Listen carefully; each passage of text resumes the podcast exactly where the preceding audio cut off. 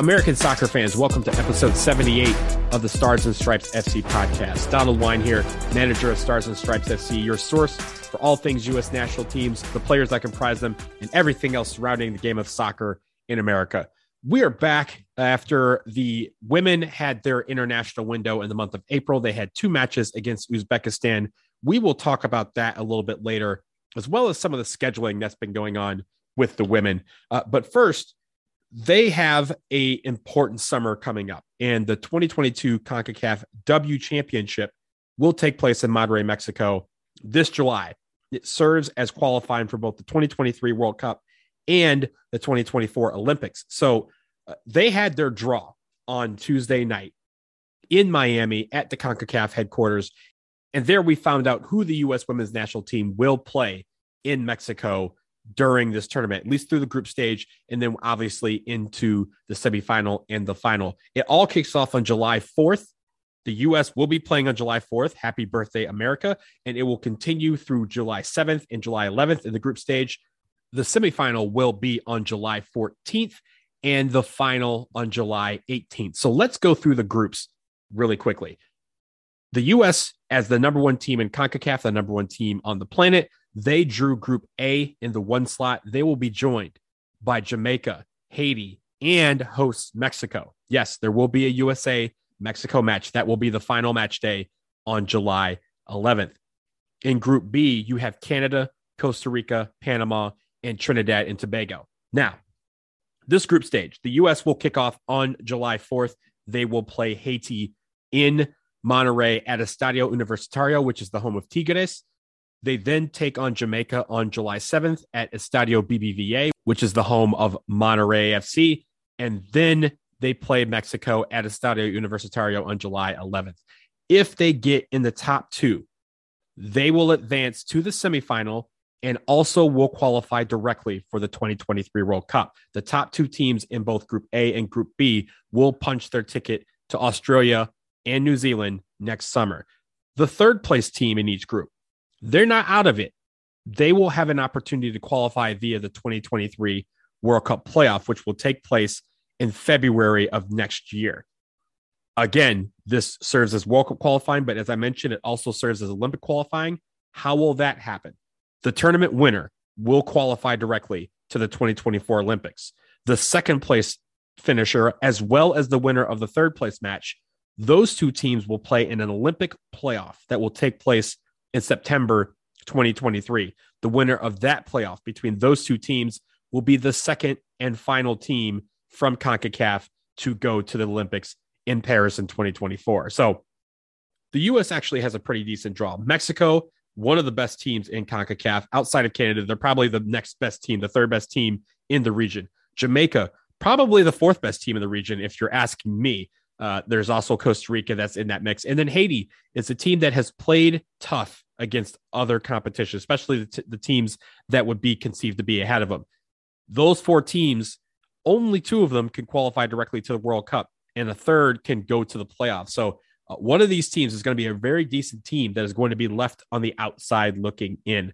On the other side, you have Canada, obviously next to the United States among the class of the region. Costa Rica, Panama are two tough teams as well they will be fighting to see who kind of gets that second spot. And then Trinidad Tobago probably is the weakest team in this draw, but still a team that can be, you know, but still a team that can pick off anyone in their group on any given day. So there is your 2022 CONCACAF W Championship. And everything that the U.S. women's national team has been doing this year has been leading up to that. Again, that is the big one they're not only going to try and win a Confederation Championship, they are trying to qualify for their two biggest tournaments on their schedule at the same time. So they have three goals win the tournament and in the process qualify for the 2023 World Cup and the 2024 Olympics. We will leave it there and pause for a quick break. On the other side, the women had two friendlies against Uzbekistan. We will tell you how those went and also there's been talk about how the U.S. women's national team schedules its opponents.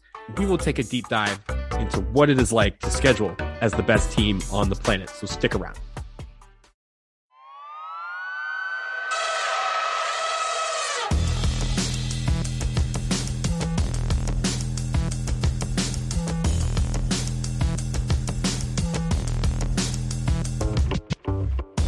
We are back in the April international window, saw the U.S. women's national team take on Uzbekistan in two matches, one in Columbus and one in Chester, Pennsylvania at Subaru Park.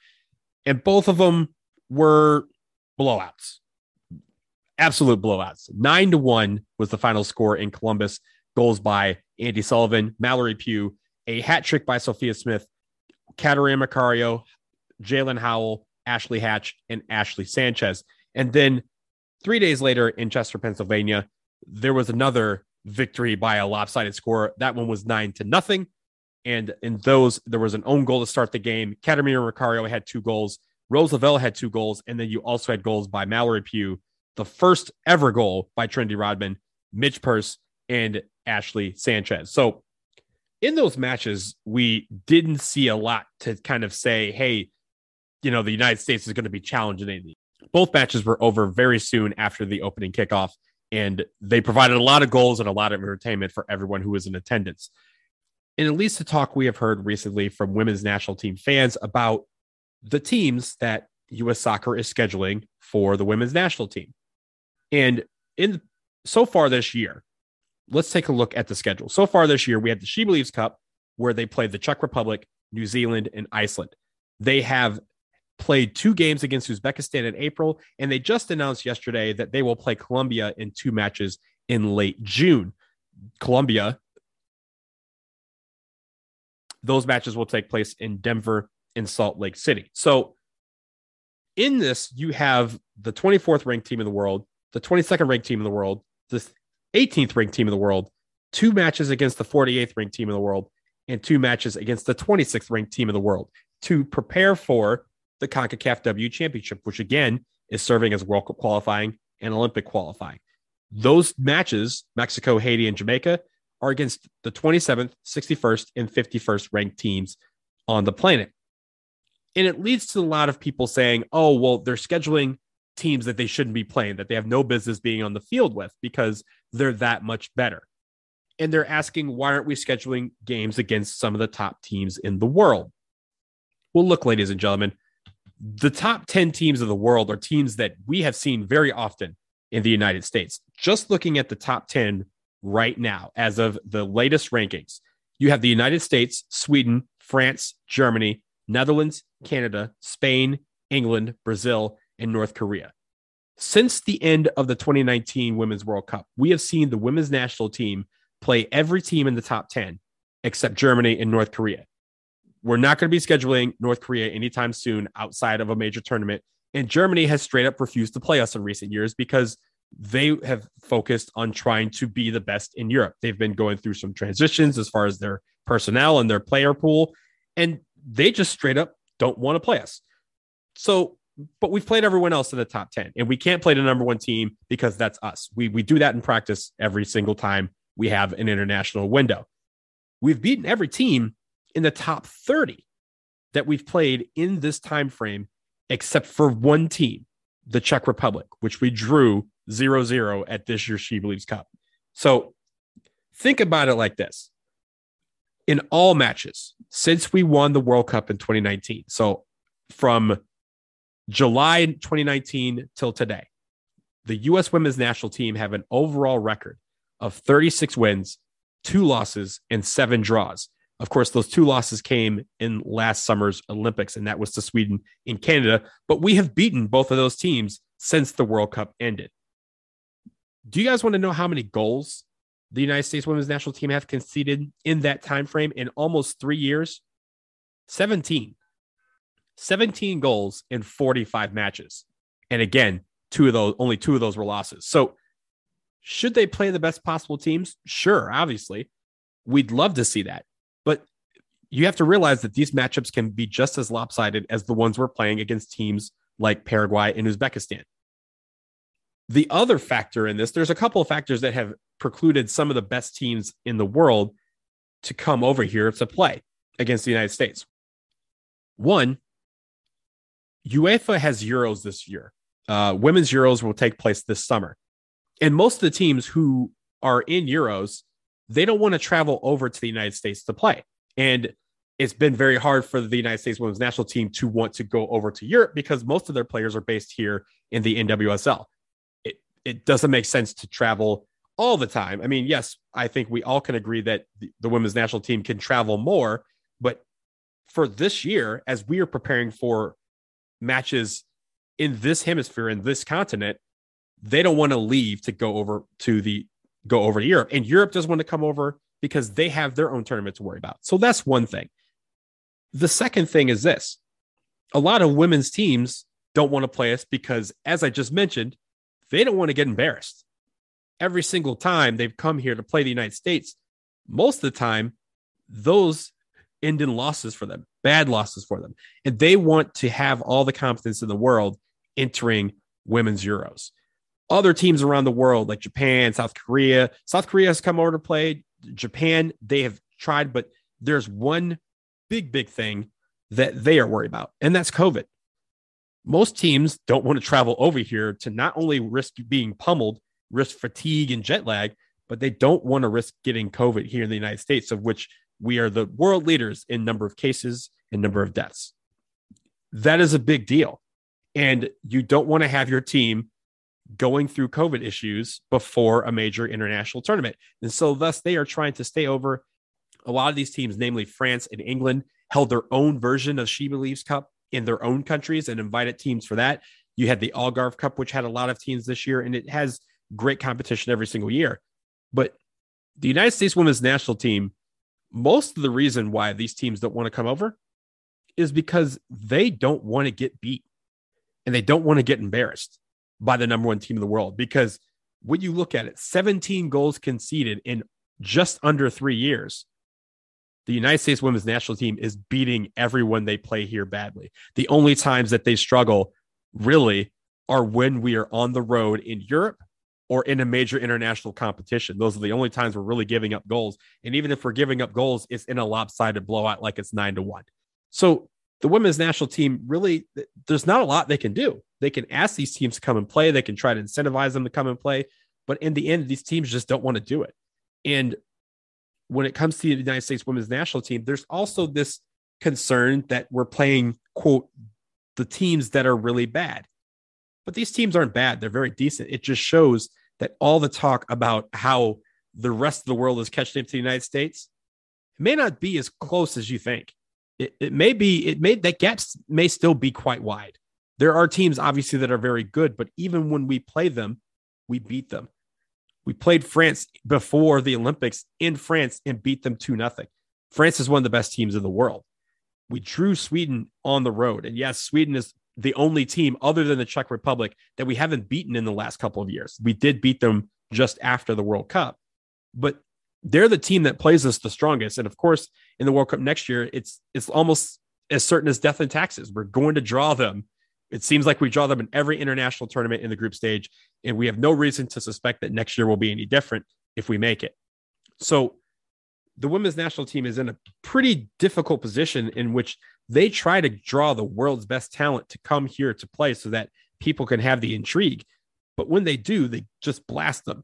And when they don't come because they don't want to be embarrassed, then fans get on them for playing what they consider to be inferior talent. And honestly, the teams that they're playing this year could not be considered inferior. It's just that the United States is that good. This team is that good, even with the younger players being worked into the system, with stars like Ashley Sanchez and Trinity Rodman and Sophia Smith. These girls are killing everybody that they face, and it doesn't matter who they are. They are obviously working on three goals this summer qualify for the Women's World Cup, qualify for the Olympics, and win the W Championship. And to do that, they have to put on that mojo of go out and destroy everything that they that decides to get on the field with them. And unfortunately, in June, they're going to try and do that against Colombia. But Colombia, at the 26th ranked team in the world, is a better team than the three teams we will face in the group stage of the CONCACAF W Championship. This is the name of the game. You play the teams that will play you, and you try to set up talent that you will not only see down the line in a W championship, but also in a World Cup group stage. That is what this is being set up to do. You could see an Iceland or a Czech Republic or a New Zealand or a Colombia in the group stage of the Women's World Cup. And that's what they're trying to do to schedule. Yeah, sure. You're going to see the Canadas and the Frances and and those teams later on, but you don't necessarily see them in the group stage. You may see one of them, like Sweden. I mean, again, we're going to see Sweden at some point. Just bet on it. But you're not going to see, you're not going to have a group stage with just the top 10 teams. That's just not going to happen. That's just not how it's set up. The seeding, the United States are going to be seeded and they're going to play some teams that are in that 10 to 15 to 20 to 30 range in the world. So they're in a difficult position. And COVID doesn't make things any easier because teams just don't want to risk it by coming to the United States. And the answer isn't always let's just go abroad and play. The team played two games in Australia, and that took a lot to get players to go to Australia. And after we see qualification for the World Cup and for the Olympics, you may see the women go abroad more, test themselves against some teams on foreign soil in some hostile environments. But even at the World Cup, they don't see that many hostile environments because if you look at the 2019 World Cup, and trust me, I was at every single match, that team was playing in front of 75, 85% crowds of Americans. So they have to figure out a way to still keep that competitive edge. But at the end of the day, they're going to try and beat badly anyone who steps on the field against them, whether they're the number two team in the world or the number 100 team in the world. That is their job. And I think they've been doing a pretty decent job at getting some teams that we haven't seen before and that they haven't seen before because they don't want to get tripped up when it comes time to play in the Women's World Cup or in the Olympics against a team whose style of play we've never seen before. We will have tested ourselves against every style of play that there is in this world and we will test ourselves against every type of team that there is in this world so that when it comes time for the big stages, we will be ready. And that's the key here. They need to get ready. And they're doing that, even if they're playing Uzbekistan and Colombia and Czech Republic. Fans may not know who these teams are or how they play, but that's the exact point. And now we do, so that when we see them again, we, just like the team, will be ready. That will do it for episode 78 of the Stars and Stripes FC podcast. Thank you so much for listening. As always, if you like, subscribe, rate, and review this podcast. We will be eternally grateful. Five star ratings and reviews are especially appreciated. And if you have topic suggestions for this show, email us ssfcpodcast at gmail.com. Enjoy the rest of your week and the weekend. And until next time, take care.